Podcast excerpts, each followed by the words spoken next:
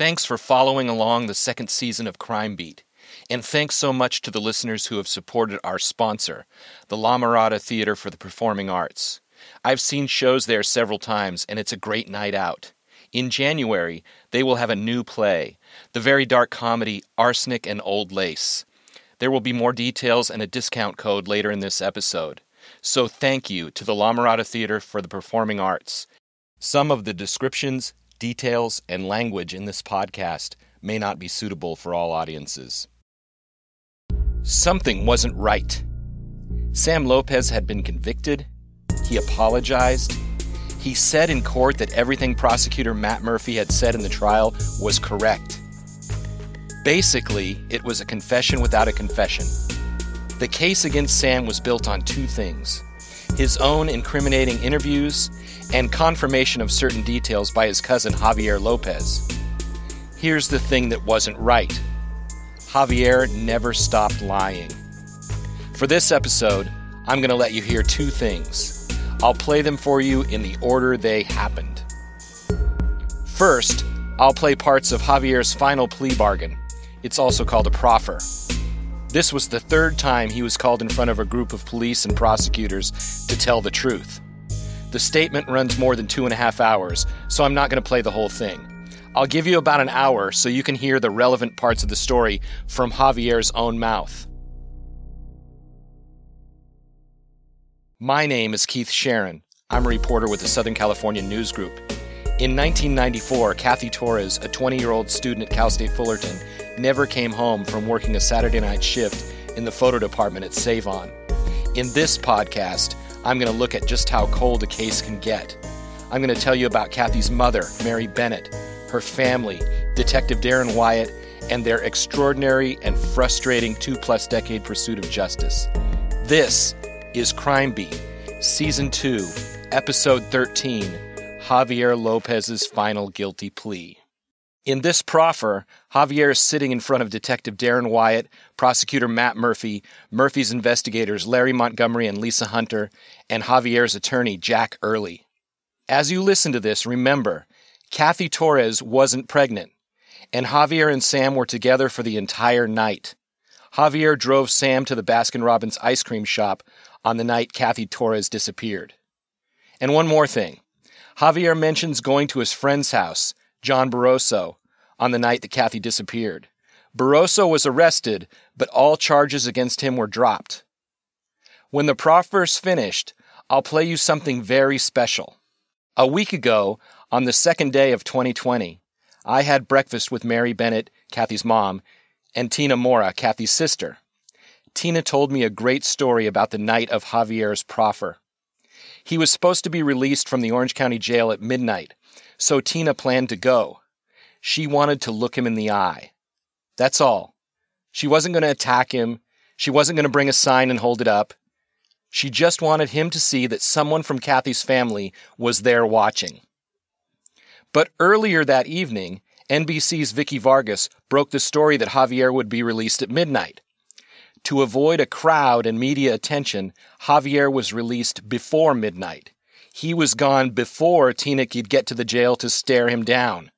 She told me that story at breakfast, and that morning I asked her if she would do me a favor. Would she read the statement she read to the court the day she heard Javier Lopez would be pleading guilty to involuntary manslaughter? She said she would. So here we go. First, Javier's plea, then Tina's statement. Here's the special offer from the La Mirada Theater for the Performing Arts. Buy one ticket to Arsenic and Old Lace, get one free. Use the promo code AUNTBOGO, A U N T B O G O. Enter the code before selecting your seats. Valid on all performances of Arsenic and Old Lace. Offer good on full price tickets only. Tickets are available at lamiradatheater.com. Don't miss Broadway's classic killer comedy, Arsenic and Old Lace, combining murder and mayhem with zany humor. Arsenic and Old Lace is an uproaring comedy that gives hospitality a bad name. Opens January 24th through February 16th. Tickets at lamiradatheater.com. I explained to you um, what our goal was, which is to uh, discover the truth about the, the murder of Kathy Torres. Uh, and that's all we're looking for here today is the truth. And I've told you that on every single occasion. Uh, as you know, probably from your attorney, there uh, there's some physical evidence in the case that, that points in certain directions. Um, but you're the only person uh, that's sitting in this room today that can tell us the truth about what occurred that night. Okay. Um, and I know you know, everybody knows that you haven't been honest with us in the past about this. And uh, my understanding is that today you're here because you want to tell us the truth. Is that correct? That's correct. Okay. So what I'd like to do is, uh, is to start with, I want you to tell me everything that you know about the murder of Kathy Torres. Your involvement, anybody else's involvement, um, people who were involved directly in the murder, people who were involved in uh, concealing the crime after it occurred, anything and everything that you can think of to tell me about. And I'm just going to let you talk. And then after that, uh, there's going to be questions that I have, and we'll go back and we'll go over it. And, and I'll ask specific questions. Uh, Larry may ask some questions. Lisa may ask some questions. Mr. Early may ask some questions. But to start with, I want you to just start and tell me uh, from the beginning, you know, how you met Kathy, what your relationship with her was, uh, and then the events that occurred uh, that led to her death, and uh, all that. Okay, you understand? Yes.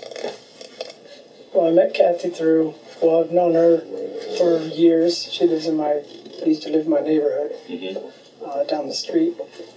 Um, and then she got closer to me through my cousin, uh, Sam. Um, he started dating her in high school. Um, not too, quite sure what year, towards the end of her, their senior, his senior year. Um, and after we graduated, um, they were still seeing each other. Um, he was seeing Perla, another girl that he was dating at the time, and seeing, was juggling both girlfriends at the time. Um, and this was um, several weeks before the missing of Kathy Torres that she that my cousin came over to my house by himself. And You're talking about Sam? Yeah. Cousin Sam came over to my house. And he um, he took me in, uh, took me off to the side which is in my room. Um, remember that? And he he told me I'm having I have a little situation. And I said well whatever you need cousin you know let me know. He said um, Kathy Torres is pregnant and I got her pregnant um, I'm not too quite sure. He, well, I, was assuming he said I got her pregnant, but that was my assumption since he was saying that she was pregnant. And um, I said, "Well, what, what's gonna, what are you gonna do?" You know. Um, he said, "Well, um, I, I want to have an abortion, but she wants to keep the baby." Well, you know, whatever you need, uh, let me know. Um, I'm here for support. You know, I know you. And and he said, well, my dad, my dad's gonna kill us. And uh, you know, it's like, no, don't worry about it. You know, everything will be fine. These things happen. And um, right there and then, my sister or my mom called me from the kitchen area, living room, to come and eat now. So, let's go, let's go and he stopped me. He said, "Promise not to say nothing." Well, you have my word. I will not say a word. So we went out to go eat. Water under the bridge. Time passed. No big deal. Um, um, the subject may have come up again. Not too clear when, but we talked about it again. Um, and there was no no details or anything like that, so we just continued water under the bridge. Now, um, I don't know if my friend Sergio and Corinne, I don't know if they physically told me face to face or by telephone that they wanted to, they needed help to help move to Corona from Anaheim Hills. And this um, was on the 12th of uh, uh, February, um, the day Kathy was missing. Um, I don't know if he called Sam or he told me to tell Sam if he could if they could use his truck. He had a big truck to help him move. Um, we we waited for him. He didn't show up, and this was in the morning. Uh, Sergio came over to my house, and we waited for him. Didn't show. We hung out a little bit, and we took off. Me and Sergio left to Corinne's mom's house up in Anaheim. Uh, we showed up there. Uh, we started um, loading the stuff into Corinne's uh, mom's car or her stepdad's Isuzu truck. I don't, and we just started doing what we can until Sam arrived. I don't know if we paged him a few times or called him at the house to see where he was.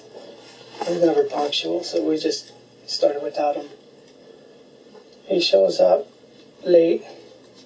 Um, I don't know what time, but we still had time to go ahead and load, start loading his truck.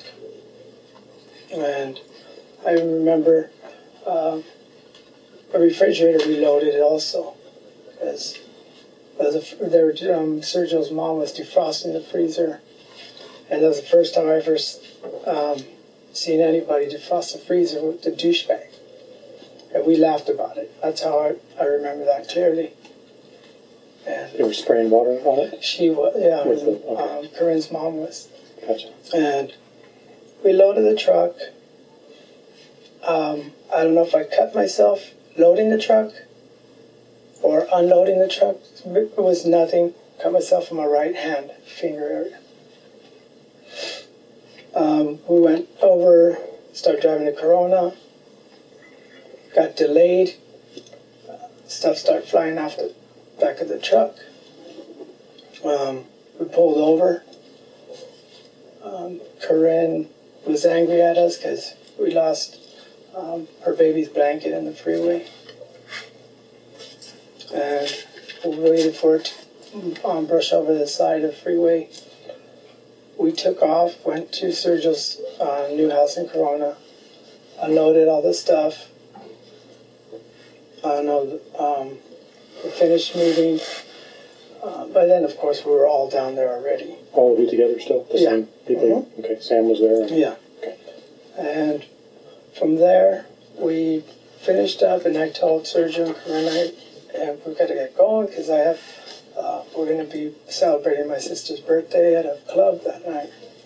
So I got to get home and get ready. It's getting late. So Do you remember what time that was? No, I don't remember. Is it still light outside? Yeah. No, because uh, we start driving back. Um, when you say back. we started driving back? Oh, that's just me and Sam in his truck. Okay. Um, driving back from Corona, and he tells me, he says, "Well, um, guess what?" I said, "What?" Um, me and, me and Kathy are going to get married. We're going to elope. I was relieved with the fact that he was out of his dilemma of, of uh, what to do, whether to have the abortion. He was pretty stressed out, worried about what to do. I said, well, you know, that's good. I'm glad. I'm glad you, you um, I'm happy for both of you. Like I said, cousin, whatever you need, I'm there for you. Whatever you need. I said, well, I'm, I'm going to need a little bit of cash. He said, don't worry about it. Uh, I'll see what I can do. I got to go home, um, check my, bounce my checkbook, whatever, see what money I have for you. We start driving. We're still driving down the 91 freeway. We show, we show up to my house. I told them to come in, you know. He said, no, no, I got to get going. All right. Well, um, how about I call you and um, come pick me up or come over and give me a ride over to John's house on the way, uh, and then I'll give you the money. Okay. Sam So- agreed to that? Yeah. Okay. So then he, he ended up taking off. I got out, I went in, got ready, showered, got ready for the party, for the nightclub. We are going to go out. And um, we waited for him. I called him, didn't show. Shows up late. When you say you called him, were you calling at home or were you paging him? I don't remember. I know probably his pager. I think we went off pagers a lot that time. Um, I may have tried his house. I don't know. So then he finally shows up. It was late. He shows up, pulls in. I was already waiting by the window for him. I went outside. It almost defeated the purpose because everybody was already getting ready, ready to go to the club. I jump in his truck, and he's crying. He's broken up. I don't know what defeat the purpose of. Defeat the purpose of what? Of me even going to John's house. I was gonna go to John's before, so I could drink, smoke a little weed before I leave. That's why you wanted to ride over there? Yeah, But from Sam, you were looking for a ride from Sam to get over there so you could go. yeah. Okay. okay. And at the same time, I can give him some some money for what he well, for his for him to go elope. Where did you get the money for that? Well, I have money. I have cash. At a home like? Okay. Mhm. And so, um, Was he in the same truck at this point? The same truck that he had driven earlier? yes, yes, we jump in his car. He's crying. Um, we start driving. He starts going down Ornsdorf, and I ask him, "What's going on? What's wrong?" He said,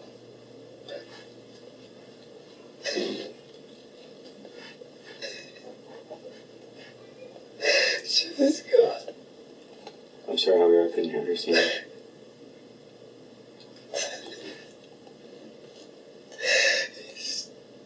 Kathy's, Kathy's dead. This is what Sam said?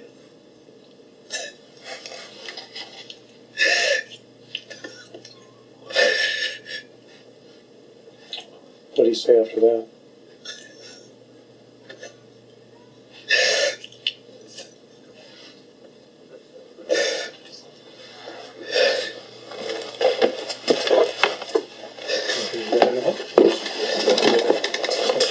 I said, "What happened?"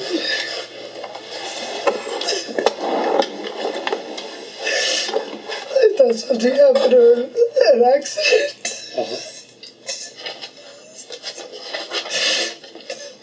She was-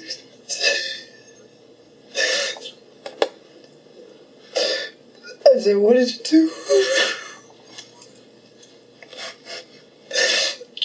Sorry. It's okay. Okay.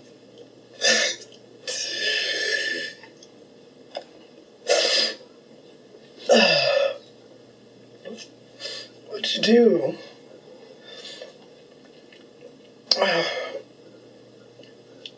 I don't know, he kept saying. She's gone. She killed. Is that the words you used? Probably something like that, or do you know for sure?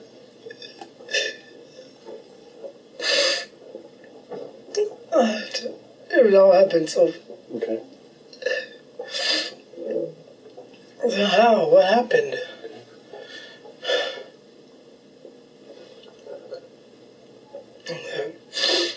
With the. With the uh, knife thing. That's what he said was with a knife A thing? knife thing, not just a knife, but a knife thing. Like, I I didn't get it. And I said, Okay. well, that's about when my adrenaline starts popping. I said, to calm him down, don't worry. I said, I'll be there for you. What was his? I noticed like you were crying here, but was what was he doing at this time when he was telling you that? What was his demeanor? Yeah, he was he was broken up. He was crying too. Yeah, Okay. I remember that. You know, I was like, so I, I told him, well, with what? Where is it? He said, it's it's in the car. I left it.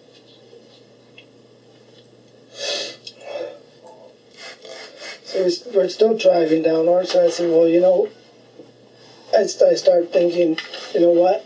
I, I told him. I, I said I'd be there for you, whatever you need. If you don't, without the weapon, they ain't, they ain't gonna got, they ain't got nothing on you. He said, he said, are you serious? I said, yeah. Without that, you have a pretty good chance. We gotta go get it. I said, no, I don't want to go back.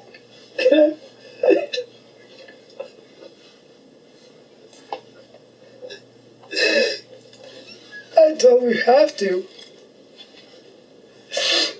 So he, he drives me to an apartment complex on the corner of uh, Angelina and, and Chapman. Angelina? Angelina and Chapman. Javier, do you remember which corner the, the apartment complex was on? That would be on the the one away from the police station. That would be the what uh, west side. Would it be? West side would be towards the 57 freeway? Mm-hmm. And would it be on the north side, meaning towards Kraemer Junior High, or on the south side? T- towards Kraemer Junior High. Okay. Do you remember what the apartment complex looked like? Um, I don't, it's uh, I remember it, but I can tell you and point it point it out. I don't know what color or nothing like that. And every time I drive by there, I want to look.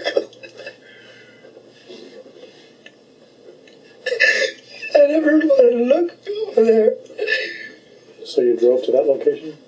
Do you have Google Map here? That's just. Yep. You probably, Yeah, we uh, can find it. Let's get that up. Pull into the driveway. I, I think I know which complex it is, but I, I, got carports. that's what I wanted to ask. Yeah, Are there apartments on both sides? I believe so. Is it on the, the right side or the left side? Uh, there's apartments, I believe, in all four corners of Angelina and, and Chapman, if I'm not mistaken. Okay. So We'll look at that in a minute. we pulled into the into the apartments, Okay. and we see I see um, the carport right ahead, straight ahead. We park the car, and he jumps out of the car and takes off. Did you see the car or just the carport? No, I, I just saw when we pulled in. I saw where the carport was. I didn't know what I was looking for. I, I jumped out and I followed him. When you when you pulled in, did you pull in off of Angelina or off of Chapman? off of Chapman. I don't know if there's an entrance off of. don't know And if when you pulled in off of Chapman, did you have to go through a gate, or was there open parking? open parking. Okay. And pulled in, stopped the car. He jumps out. I jump out. And he's still driving the truck at this point. Yeah. Okay. He takes off and I follow him, Are he walking or running? like walking fast, almost like a jogging. Did he park in a carport or did he just? Park, left it out front. When you say out front, like out on the street, or No, in a- no. okay, Pulling in, leaving it like up in front of the carport. in a stall, or so so it was blocking a stall, or blocking cars that Like the parked there? entrance. You see, Hart pulled in and mm-hmm. stopped the truck. Okay. He jumps out, goes over. I follow him. By the time I go around, I see the front of the car. And the back window has smears of some something. I look over That when you say in the back window, do you mean the very back window or one of the passenger windows? the very back window, and it was pulled in in reverse. So the front end is sticking out towards Yeah. the regular part where people Mhm, and I could see through. It's like smeared. So I run around back. By then, the, the hood has already been opened. the hood's been opened. He went and opened it. Now, which hood are you talking Or about? the trunk. I'm sorry. All right. Were you there when he opened the trunk? Well, he had popped it open before when I was turning the corner. How did he pop it open? Did he have the key? Did he open the car? I don't know.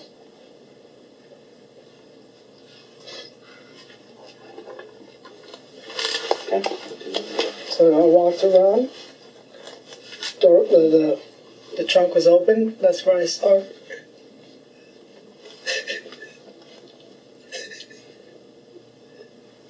Did you see, Javier? Kathy.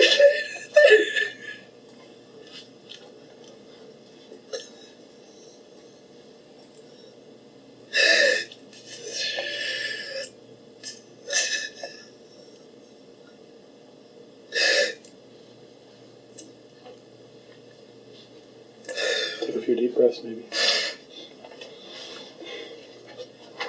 She was in the truck.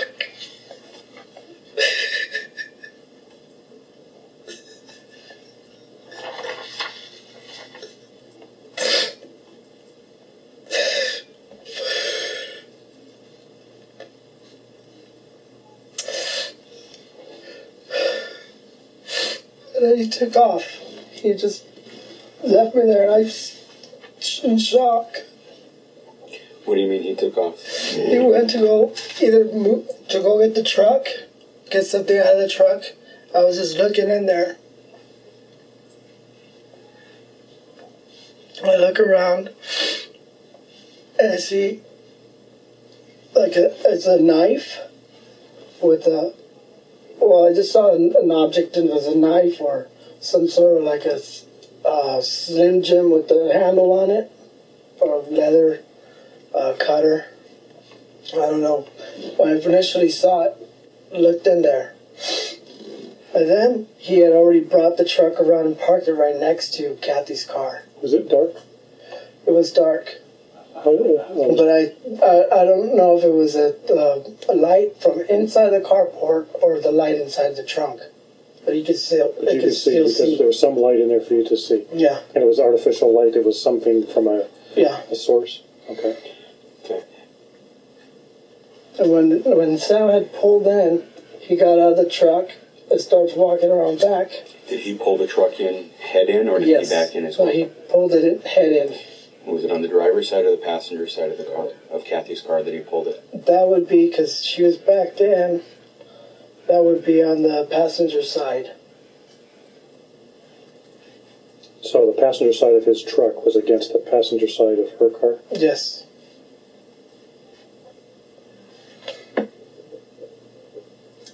So there were open carports right mm-hmm. next to it. Yeah. When he had taken off, it felt like eternity for me. It felt like he was taking forever. So, well, when I looked in, I was just, I couldn't wait. I just said, you know what? I rolled up my sleeves. I didn't want to get any blood on me because she was covered.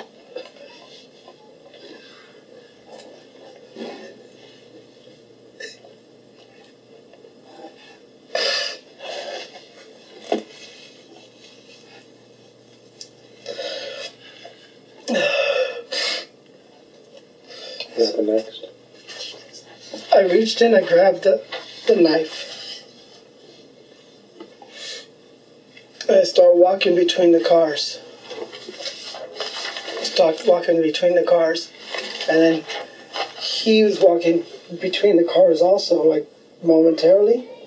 By then, there was a car, a car pulling into the, um, into the apartments. And then I saw him. Sam made a turn to go on the other side, on the driver's side. And I start backing up with the knife in my hand. The car pulls in, and I didn't want him or her to see me, so I go like this. Like this, across, like this, like that. Cross to the left side of your body. So Yeah, Holding the knife, it looks like in your right hand. yeah. I cut myself right here. Don't know. And I, I looked over. The car stops. I look him dead in the eyes. Caucasian. I remember him. He looks right, right in the, right in the eyes. And I squint like this to disguise my face or whatever I was. Was the trunk still open? Yeah, my my hands are inside the trunk like this, because I didn't want him to see what I had in my hand. And the car takes off. I see the tail lights go back on. I was thinking he's gonna pull in besides right next to my cousin's truck on the other side. That's when I dropped the knife inside the trunk. and I think he's gonna pull in, so I start pushing her body from her her legs, her thigh area, just pushing her body, her upper body back. So if he pulls in, he looks over and sees me standing in the back of the truck with the with the body in there. It's not, you know, it's not gonna look good. So that's my first reaction. By then, Sam's over here on my left, already squatting behind the trunk of the car. Also, the trunk's open. So You say he's squatting, like hiding? yeah, like this, behind the trunk, so he doesn't. Crouching down. Yeah. And then um, he takes off to the truck. Did the person actually park? No, the car took off. And then he goes to the truck.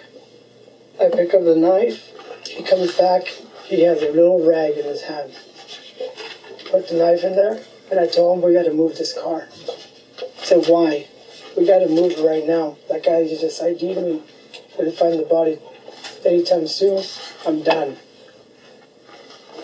And then he he goes and tells me, "Go ahead, take my truck. I know where to go."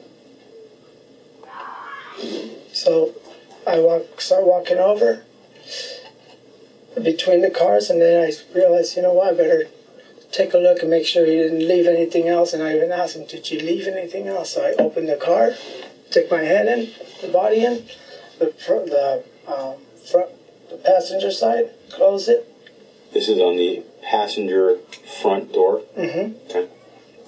I look in the front, look in the back, close the door, and then um, I go around, and then my cousin comes up to me with a, a towel. He's he was wiping down, wiping down the car, and he says, "Where'd you cut yourself?" And he sees my arm. He gives me the towel and I wrap it. He goes, "Don't touch nothing."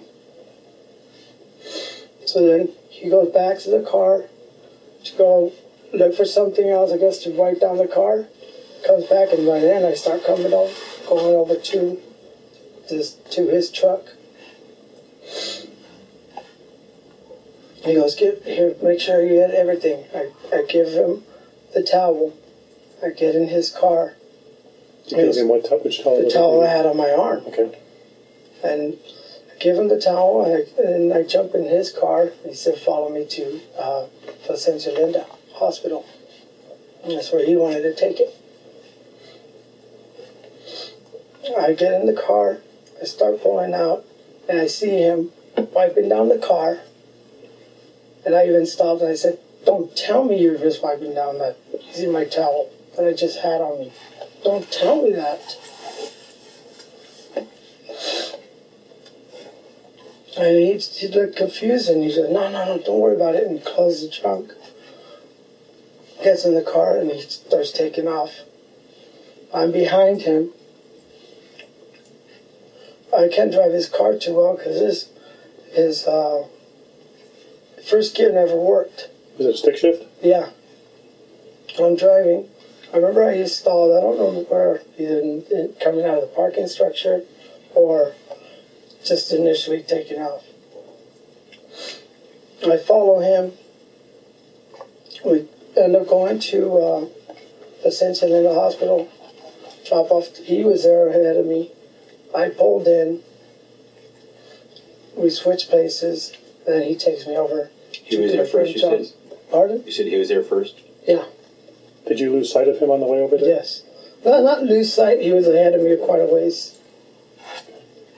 But he was there a lot before I was. Yeah, we switch places. Gets in. He takes over. Start driving over down to John's house. We get to John's house. I go get out of the car. I don't know if he went to go park it. I went over to John's to see because my family's supposed to pick me up there. My sister doesn't know where he lives, so she was expecting me to be waiting downstairs and uh, um, you know, down the cul-de-sac or from the street from where he lives. You were supposed to meet her down the street from where. Well, yeah, where John or, lives? or John lives. The apartments Um, there's a street that runs through there. I don't know if- what street that is, but I was supposed to wait down there for her, and I wasn't there.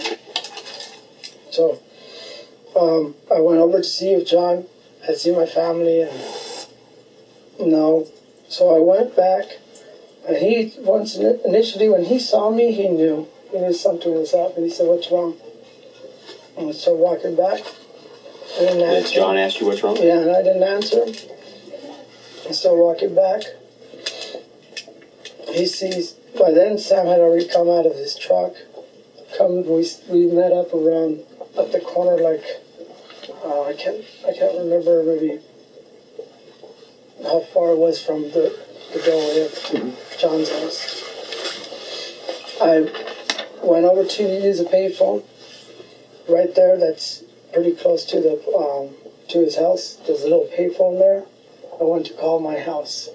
I don't know if I called my house. I paid somebody to come get me up, to come pick me up.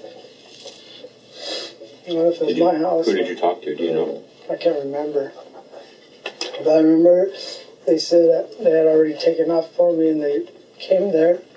They didn't see me and they took off already. So when I called them, they came back for me again, the second time. When I finished with our conversation on the phone and start walking back towards the towards the dumpster, I see John and Sam there talking. When I arrived, Sam was telling, talking to, John, and I told him, you know what, don't say anything. Don't say a word. I don't want, Sam already told him. I don't know. When I was on the phone, I don't know what they talked about. And I said, don't say nothing. I don't even want to know what happened. Did you tell Unless- Sam that in front of John? Huh? Did you tell Sam that in front of John? Right in front of John. Yes, I did. You said, don't tell Sam. Don't, yeah, I said, you know what, don't tell him anything. And I don't even want to know what happened either. Just the least amount, you know, the better we're off. And then my family, my sister came over to pick me up. I think it was her carpooling. I don't know who was behind her. They picked me up and we took off to the club. But then by then, Sam had already taken off. He was, he was already, he said he was He had taken off before your sister arrived. yeah. He had already taken off. So I just want to kind of make sure I got this straight. You went to make the phone call. How long were you making the phone call for? About Um, it was rather quick. I don't know. A couple of minutes, I guess. Less than that. Yeah, after a couple of minutes, then you come back, and during that couple of minutes, they have been talking together, Yeah, or at least close to each other anyway. yeah. And what was John Barroso's attitude or situation at that time? No, no, uh, he, he just looked. I, I can't recall. I was in shock already. I know you were in shock. I mean, let me ask you a couple things. Sam, you said in the car was crying he told you, and just from your reaction to what I have seen right now, I'm assuming you were upset. Is that accurate? Were you upset at that time, or were you? What, what was your demeanor at that moment, at that time when you were over at Barroso's house? I was going off adrenaline. Okay, so you weren't crying or upset, or, No, or no. at least appearing upset. And how about Sam at that point? Uh, probably the same way. Okay, so you guys weren't crying or unable to communicate or anything like that. You guys were appeared somewhat normal to John. I would say so. I don't know how, how he looked at me. But, you know, you said that when you first walked up, John could tell because he immediately asked Yeah. you what was wrong. Well, yeah, the look on my face, but I wasn't like falling apart. I must have been pale in my face. Did did you have blood on your clothing? No, How about Sam? I did not see blood on him. And do you remember which sister picked you up? I believe it was Virginia because she was the one that was trying to trail me down. She was initially the one that was going to pick me up. And you said there was a car following behind her? Yes, And who was that? I don't know. I don't know if it was Sergio and Corinne at that time that they had already come down on my brother. I can't recall. I remember there was from there we had taken off directly to to the nightclub. We'll come back to this uh, in a little bit, but um, so carry on from there.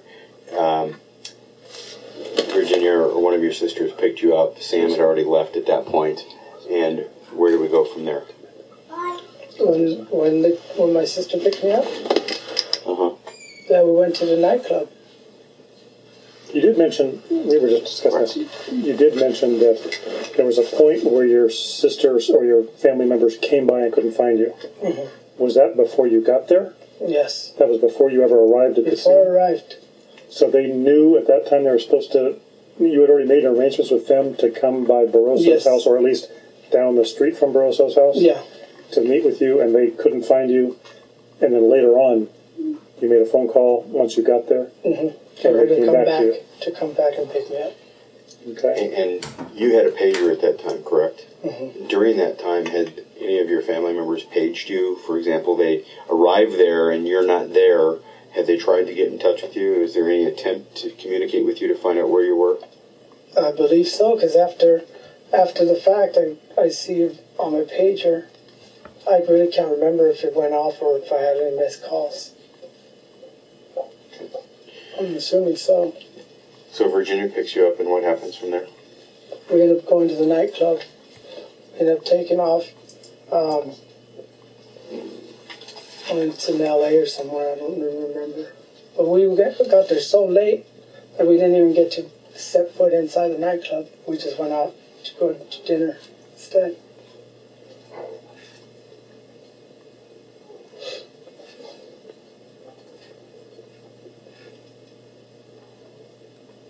And where was that at? And um, I don't know, I don't remember where it was. Where you went for dinner? I don't know if it was a Denny's, a Carrows.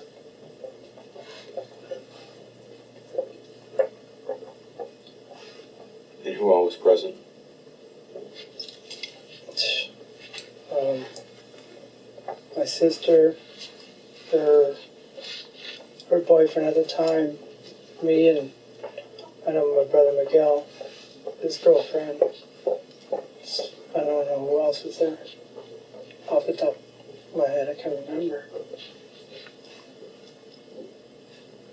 Okay, We'll come back to that as well. Okay. So you have dinner, and what happens from there? We all go home. Did any of the, the people that you were with that night notice that you were acting unusual and ask you what was wrong? No. But they, what? Um, I know somebody, uh, my my sister boyfriend at the time, he noticed that my hand was cut, and he even had mentioned the fact that, where did you cut yourself? I said I just cut myself. What's that his was name? Virginia's boyfriend. Uh huh. Adrian, What's Adrian's last name? remember, been on for so many years too.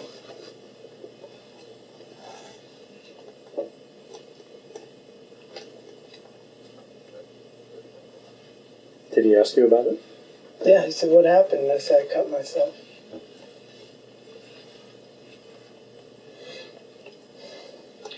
Okay. Then from dinner, where did you guys go? I remember if we went back to um, to my brother's girlfriend's house or my house. I really can't recall.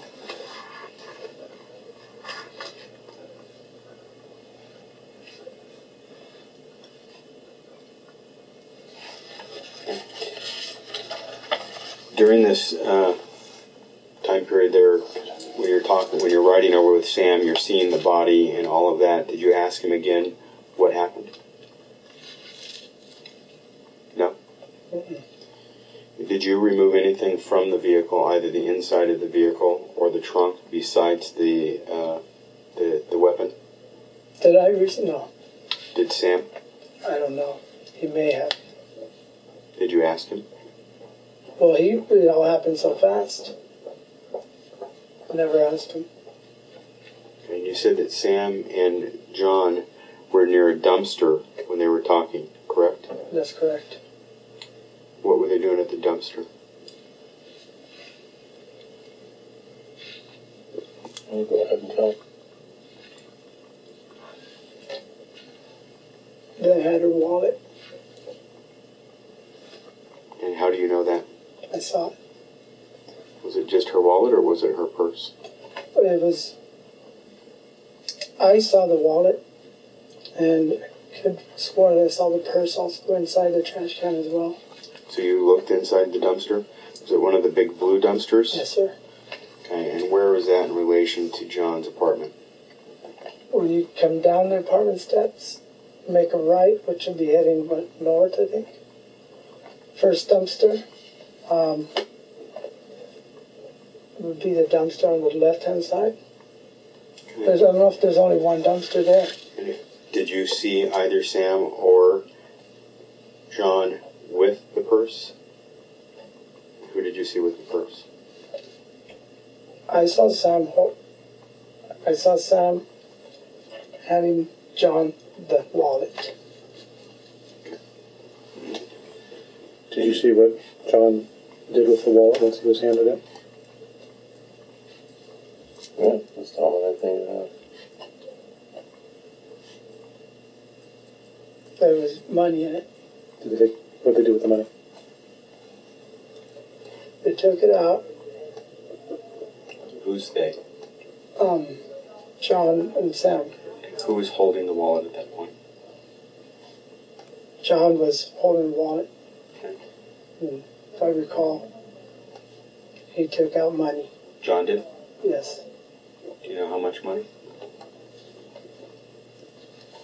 you know, It was eighty dollars. I remember John's reaction, even saying, "quote," because I caught on like, "Whoa, she's got a lot of money on her," you know. And they even offered to give me, and I said, "I don't want anything to do with it. Anything more in this case, you know." Describe the wallet in the purse for me, please. Could be it's like a maroon or brown colored wallet. I, it was a darker color, was in a light colored wallet. I was just, and I even I know it was hers. So I even saw her. I I could see when you open it up. I could see her ID. Like a driver's license Yes. with her picture and stuff? Mhm. Did, you, did you see the name or just recognize the picture? Or how did Yeah. Recognize it was. Her ID. Yeah. Okay, and then what happened? They put it. They threw it in there. Who's they? Oh, John, John had thrown it back in, in the trash. And we took off from that area right there. That's when I told Sam, you better go, better take off now. To be seen by either his family or some someone and they know where he's at. Okay. And what time was this that this has occurred? I don't know what time. It was late though. It was late. Before or after 10 o'clock? I, I didn't check the time. I really don't know. But I know when we all got to the club, it was almost too late to get in. It was a long line. But Can you give me a time, any time that evening, for example, when you were planning to get picked up by Sam, when he finally arrived? You know, you're looking at your watch, trying to Yeah. figure out when. What time do you remember? Eh, Give me a, a low or a time that you last remember. One of those times in there, that, like, were you worried about? I'm not getting to John's house right away because it's this time. I don't remember the time. Do you remember anything about time? No. All you know it was after you got home. Was it dark outside when Sam came? Yes. Okay. But you can't give any idea at this moment, anyway, as to any particular time that anything occurred, other than the fact that it was really late when you got to the Yeah. restaurant or the or the um, Nightclub. nightclub. Too late to go in. Okay, you saw, um, sorry, Tyler, you, No, go ahead. um, you saw them throw, specifically, you saw John Barroso throw Kathy's wallet into the trash dumpster, is that correct? That's correct. Uh, and you had said earlier that Sam had taken the knife from you and wrapped it in a, in a rag. Yes, sir. Can you describe the rag? It was probably like a washcloth, maybe. I don't know if it was a rag, piece of clothing. I don't know. It looked like a washcloth. Okay. And did you see what Sam did with the knife after that? No, sir. When you saw the wallet in the trash can, in the trash dumpster, did you also see the knife or that rag in the trash can? Uh, no, I don't remember. This is important. Yes, sir. Since February twelfth, 1994 to the present time, have you ever talked to Sam about what happened to that knife? No. You've never asked him one No. time? No. And he's never volunteered to you what No, he to said, I said, don't, I don't want to, I don't want for you to tell me anything. I don't want to talk about this anymore. And that was it. Do you know why Sam took her wallet? No. Do you know why Sam wanted to park the car at Placentia Linda Hospital? No idea. When you went to the trunk and the trunk was opened, um, you looked at Kathy's body, is that correct? That's correct. Did you have any sense in your mind that you could render any kind of medical aid to her? She didn't look, and she was immobile. I didn't even recognize her. She had.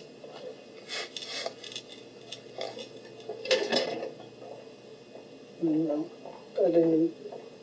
She was dead. And how do you know that? She was motionless. Sorry.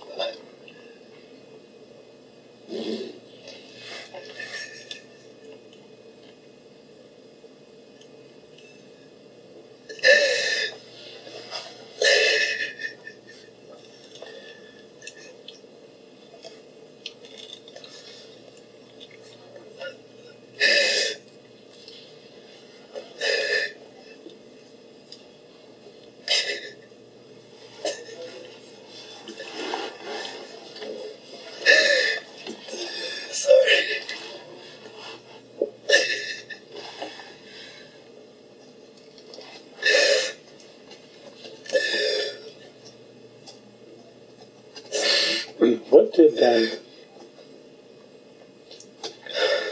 what did you guys discuss regarding what to tell the police, what story to tell? What tell, tell me about all the things you guys did discuss about what to say. Obviously, you discussed some things in order to make sure your I stories told, are I straight. told him, you tell, who? tell the, tell the cops that you told who? I'm sorry. I told Sam, Sam. tell him that you came pick me up early. We went over to um, John's house, and then from there you went to to go buy a Valentine's Day present at the mall. So you told Sam to tell that story. Yes, I even remember telling him after he left John's. I- Well, before he left, I said, "Drive down to the mall." You told Sam that. Yeah, drive over there. Just show that you went to the mall. And then what'd you tell John? I really didn't say anything to John. He was there. He was there when I was telling Sam. So he heard you tell Sam the story to tell the cops. Yeah. Did you tell Sam what time to say that he picked you up? No. Uh, um. I really can't. Re- I really can't recall. This is uh, it's going to be difficult for you, but you got to be honest here. You, you obviously had to have had some kind of discussion with your sisters and your brother and your family members to tell them what to tell the police. Correct? No, I didn't discuss it with anybody. Well, how, how did they know to tell the same times that you were saying and that Sam was saying, and to forget to tell the police that they went to John's house twice to pick you up if you haven't hadn't told them that? I never told him that. I never told him that. I thought they had told him the actual times. Maybe that that I had, we had set a time for him when he's going to come pick me up.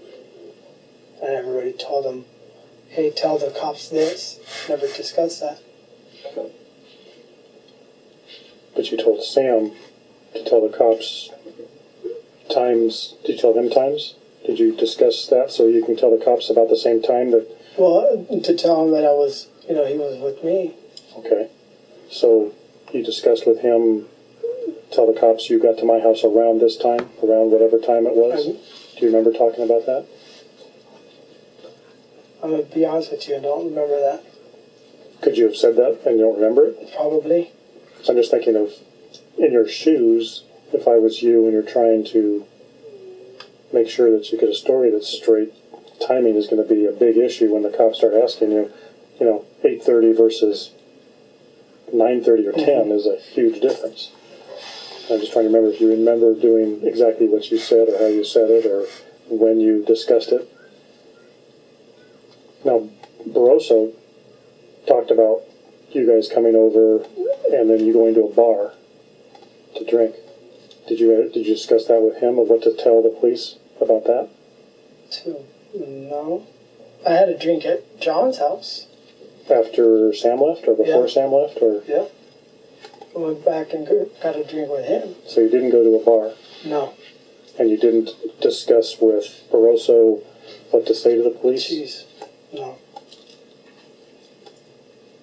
Did you worry that well you obviously you saw John Barroso with the wallet getting money out saying, Oh, caramba, you know, there's a lot of money here. Um, you want some did you did Barroso ask you that or did Sam ask you if you wanted some of the money?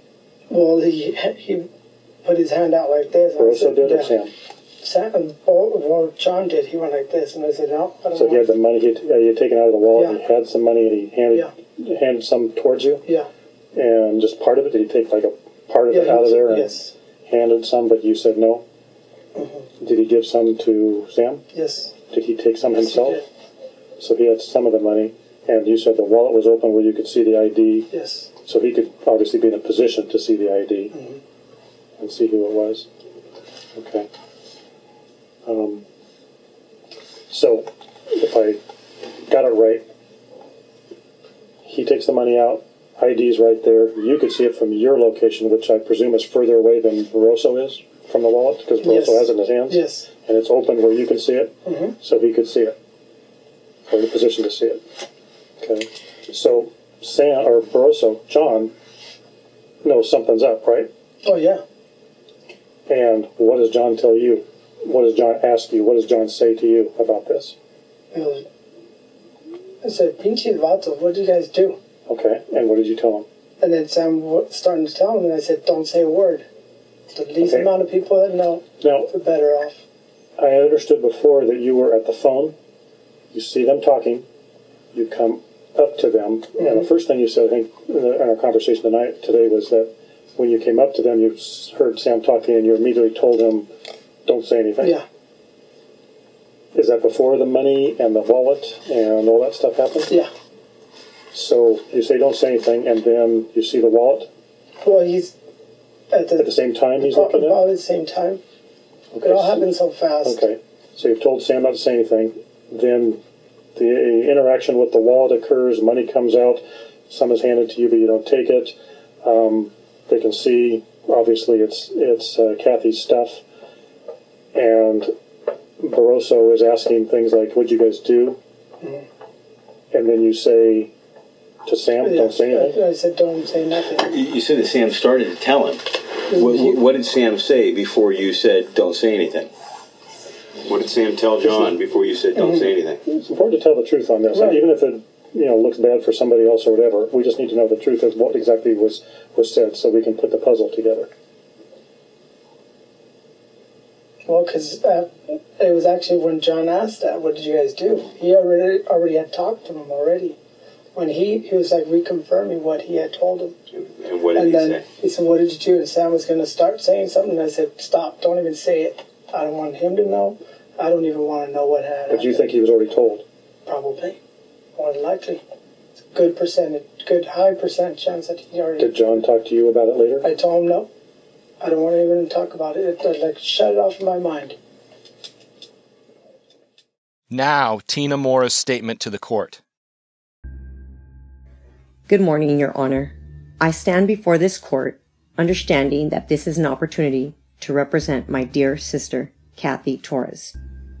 It is with great pride that I tell you that Kathy was a person full of love, hope, and aspirations. I am also eternally grateful for the intelligence and determination of the DA, Mr. Matt Murphy, investigators Mr. Darren Wyatt and Mr. Larry Montgomery, who persevered and followed the evidence to uncover all the webs of deceit calculated by the defendant, Xavier Lopez.